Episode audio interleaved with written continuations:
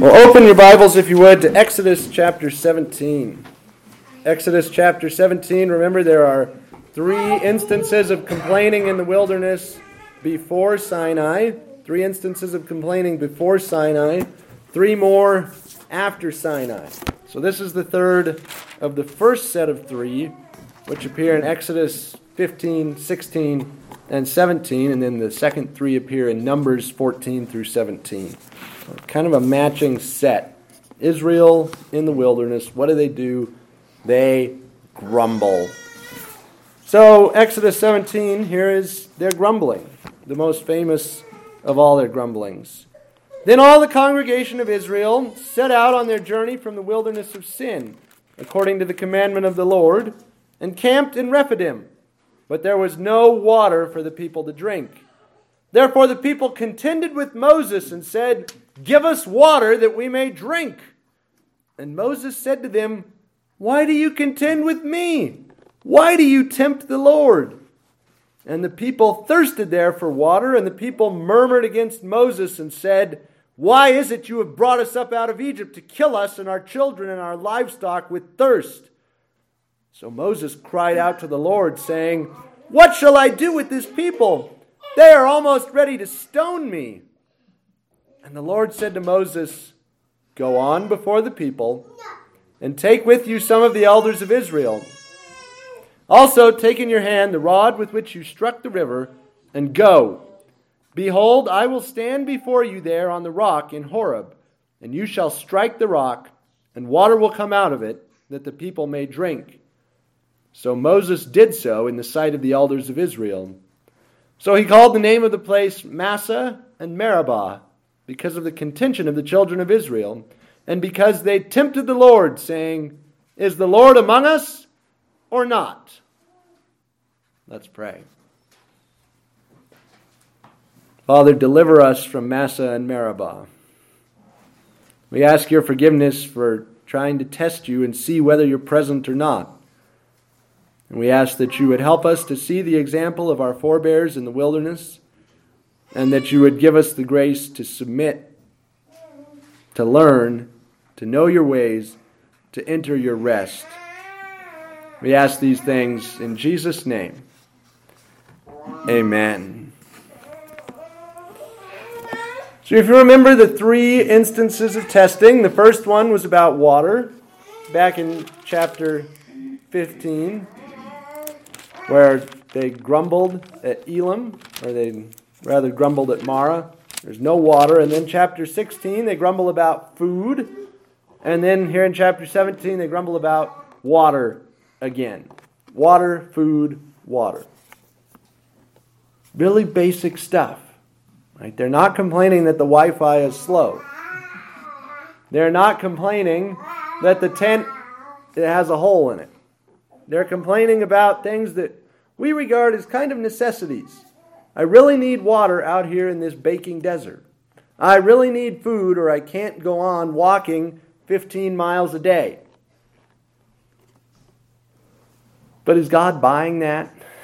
Does the narrative encourage us to say, these poor people were so mistreated by Moses and by God, who didn't provide for their needs?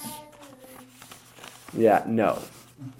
That is not the perspective of the narrative. The perspective of the narrator, which is the perspective of God, is that complaining is not right, even about these incredibly basic needs like food and water. So think about the last time you tried to justify your whining. You probably weren't in a place where you could literally die of thirst in a day or two. And yet, even that grumble, God says, is not acceptable. So God taught Israel with the first complaint that if they would obey his rules, he would give them the 12 springs of water and 70 palm trees kind of life, the blessed life of Elim. In the second test, he said, "I will give you manna. I will feed you with bread from heaven. You just have to obey me, and particularly trust that I will provide for you on the Sabbath day." And here in chapter 17, God tests his people Right? He tested them last time. He tests them again. They fail this test completely. They utterly fail. They more or less ended up passing the previous two where God said, okay, I'll give you a chance. I'll give you water. I'll give you food. And we'll see if you can keep my rules about it. And they did, more or less. But here, they completely bomb the test. And so God goes out and suffers himself to be smitten in their place to provide them with water. The message here is incredible. Israel fails, so God takes the hit in their place. That's what happened at Massah and Meribah. So we look at this under basically two headings, quarrel and test. Quarrel is the meaning of Meribah, test is the meaning of Massah. What happened with the quarrel? Well, they come into the wilderness of Sin, and there's no water to drink. It's according to the commandment of the Lord, verse 1 tells us, God told them, go over there where there's no water. God brought them into this situation where they would have nothing to drink. He brought him in because he cares about something other than our comfort. God doesn't exist to make us happy. And we say that almost every day. We especially say it to other people when they're unhappy. But here it is again in black and white. God said, go over there to Rephidim. There's no water there. People without water get very grumpy. And these people certainly did. They fought with Moses. And was God afraid of them getting grumpy? If you say, God, if you do that, I'm going to throw a fit. How much is the Almighty scared? How much does he say, oh no, not a fit from Caleb. Oh, I couldn't have that right. God is not afraid of our fits. If we say, God, if you do that, I'm going to be very, very upset.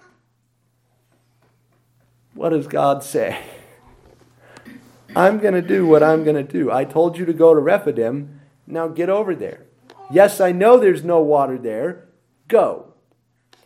So the people go and they fight with Moses. Right? It's hard to pick a quarrel with God. Moses is standing right there. He's a little easier to pick a fight with. And so it is. It's a little hard to have a bone to pick with God, so we find somebody else, dislocate that quarrel with God onto, I'm mad at my boss, I'm mad at my spouse, I'm mad at my erring church member, I'm mad at whoever it might be. And they find Moses and they pick on him, and Moses gives them the reasonable question, why are you trying to pick a fight with God?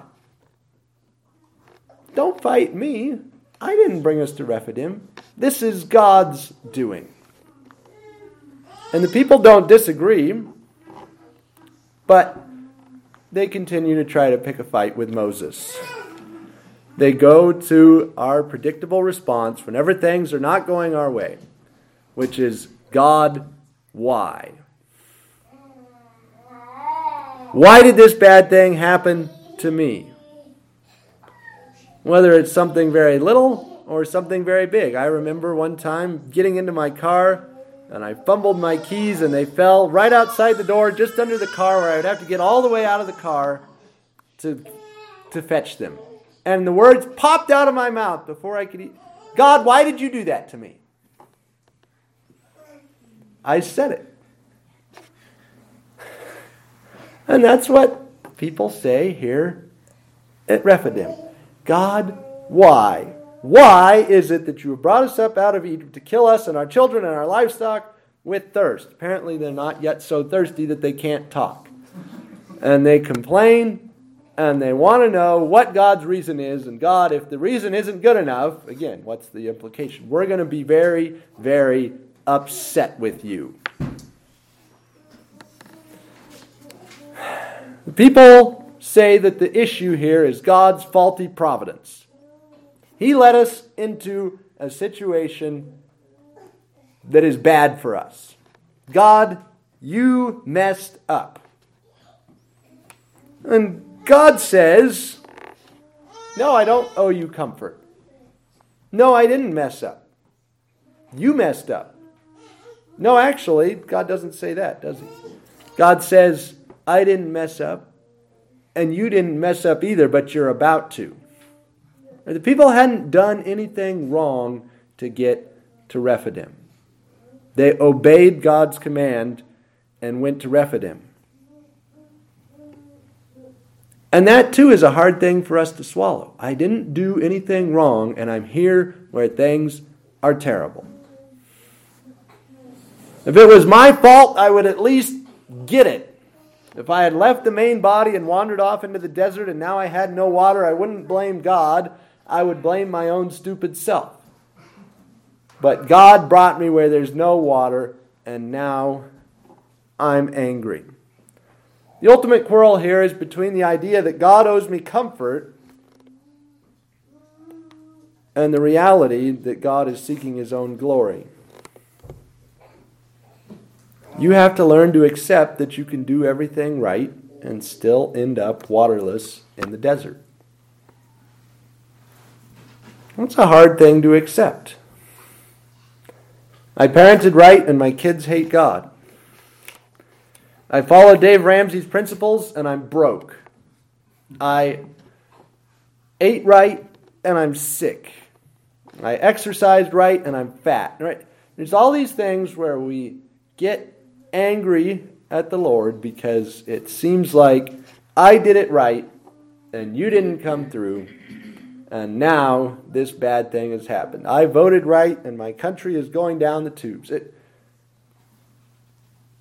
That's what happens at Rephidim.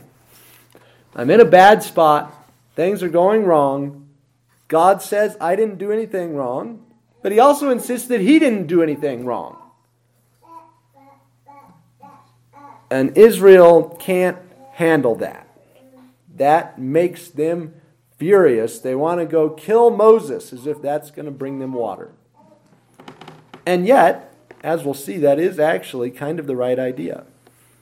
Oddly enough, that idea that sacrifice is at the heart of this, somebody has to take the hit in order for the problem to be solved.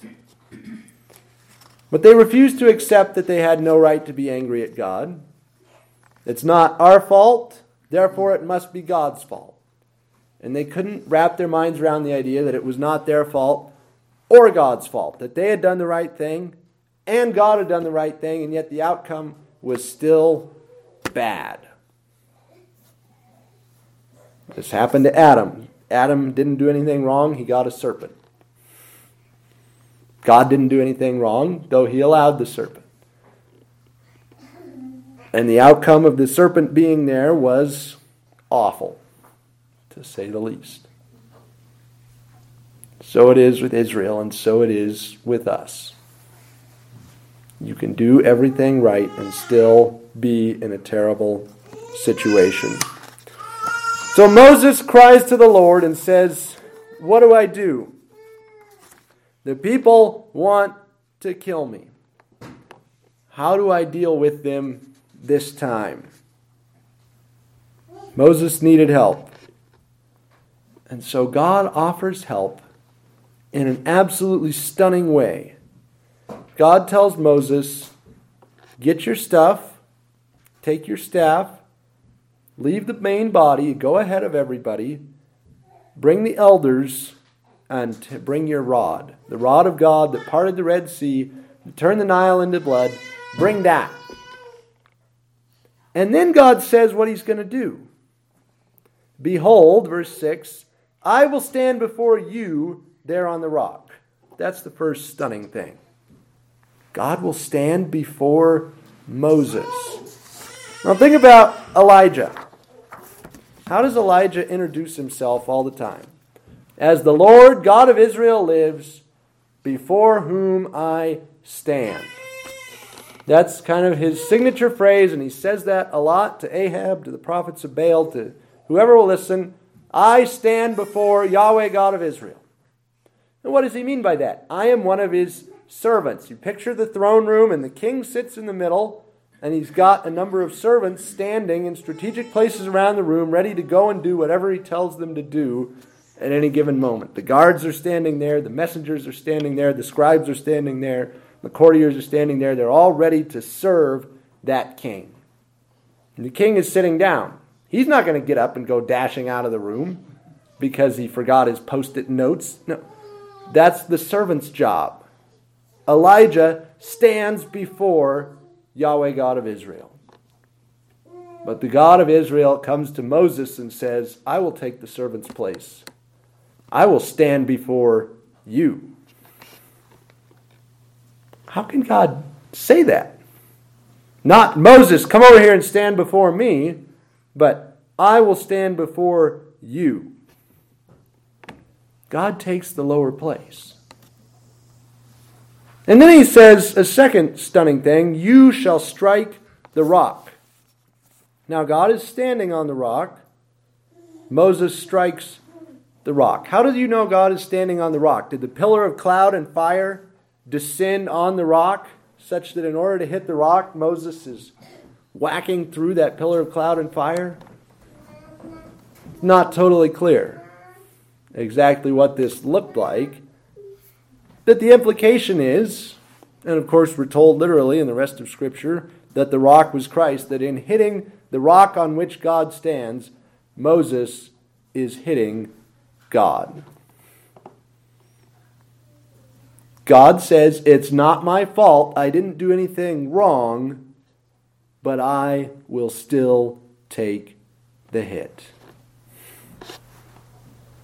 Now this is totally different than the previous two testing scenes, where Israel was learning to obey God, and they did, and then they got water and they got food. And in this one, Israel doesn't learn to obey. God says, you're disobeying, so I'll take the punishment. Moses, come hit me. God stands before Moses. It's almost as though Moses comes up and smashes his staff into the pillar of fire and lives. How can God have the humility to go and stand on the rock and be smitten? But he did. That's what happened at Massah and Meribah. God himself consents to be smitten in order to provide the water of life for his people. The resonance with the crucifixion is only too obvious. Right here, before they ever got to Sinai, God made it as blatant as it could possibly be that he is the one who takes the hit so his people can live. He passed the test. Right? What was the test? Verse 7, is the Lord among us or not? Was this God's idea to take us out into the wilderness? Was this really what he wanted us to do? And the answer is yes, God is among you, and you know because he was smitten to give you water. The stuff you're drinking right now is evidence that God is among you. Why are Massah and Meribah so famous? It's famous because God consented to be party to the test this time. We try to test God all the time. And every once in a while, he sits down and takes that test. And when he does, right, he passes with an A+. God was willing to take Israel's test. He passed. He proved that he was among them. And he did it at a cost to himself. He was really there. He was really committed to their welfare on his own terms. That's why Massah and Meribah are so famous. And of course, Psalm 81 tells us that God was really testing them the whole time. Psalm 81. I removed his shoulder from the burden. His hands were freed from the baskets. You called in trouble, and I delivered you. I answered you in the secret place of thunder. I tested you at the waters of Meribah. God reveals his secret Yes, I took your test. But even in taking your test, I was testing you. Did you learn anything from the manna episode in the previous chapter? Did you learn to obey? Above all, did you understand that the reason you're alive is because I will give my life so you can live? God was testing Israel back. He passed the test. Israel failed the test. And hence its reverberation throughout Scripture. Massah and Meribah stand to this day as a lesson on what not to do. Meribah is a place where God consented to their test, consented to be struck, gave himself for them in a certain pictorial sense, and yet he says then in Psalm 95, I was angry with that generation. I passed their test and they didn't learn. They didn't know my ways. Your fathers tested me, they proved me, though they saw my work. For 40 years I was grieved with that generation and said, it is a people who go astray in their hearts. They do not know my ways. What does God mean by knowing his ways? What is he saying? The people didn't get it. Right, some of the rationalistic commentators quoted an account by this British officer who said, I was out in the desert, there in the Sinai region, and we were running short on water, and our Bedouin guides said, oh, no big deal. And they took us over to this hillside and said, put in your shovels there. So we started to dig, and it was just dry sand. And then about 3 shovelfuls in, we hit this little clay wall, and it popped, and water gushed out. That's what happened. Moses took his staff, and he just whacked in the right spot and unleashed the water that was already there. And that's roughly the explanation that Israel adopted. They did not know God's ways. They didn't comprehend the idea that God consented to be smitten so they could live. They didn't know God's ways. They didn't understand how he handled this. They thought, presumably, that it was just, oh, Moses left, Moses found some water. Okay, well, Moses, we won't stone you anymore. Thanks for the water. And so God rejects them and says, no, you can't come into the promised land. You don't have a clue who I am. So what's the message for us? It's to know God's ways. To understand that when things are bad, and you don't think it's your fault, it's not God's fault either. And yet, if he saves you from that bad situation, you need to understand that ultimately salvation means that somebody took the hit in your place. Israel didn't wrap their minds around that. They didn't know his ways. They were still at the level of saying, I don't even know whether God's here. I think God might have abandoned us. Is he among us or not? Pillar of cloud, pillar of fire, optical illusion. I don't know whether that's really God. So don't let yourself get to the place where you say, I don't know if God's with me. I don't know whether this has a good ending. I don't know whether the death of Christ is relevant to my situation. It is. That's the message of Massah and Meribah. Don't test the Lord, but know that he passed the biggest test of all when he gave his son so you could live. And that is relevant, that he is present in every situation. Know his ways as the one who gave his life, who submitted to be the servant and die so you could live. The water of life is yours free of charge because God passed the test. And he's with us right now, so drink that water. But Don't presume on the goodness of the Lord who died to supply it. How do you drink the water of life? You worship God. You pray to Him.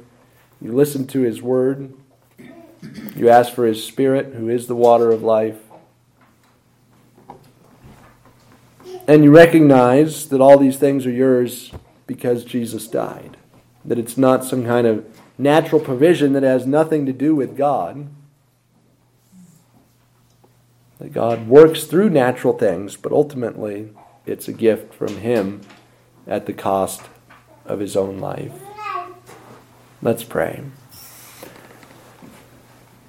Father, we thank You for the invitation to come and freely drink of the water of life. Forgive us for wanting to quarrel with You and test You. We pray, Father, that we would not be a Massah and Meribah people, that we would know Your ways and therefore enter into Your rest. Thank You that You rested from Your works ever since the beginning of the seventh day. Help us to enter that rest, not to test You, but to know that You are with us and that the benefits we have, the good things we have because Jesus died so we could live. We pray these things, Father, in Jesus' name. Amen.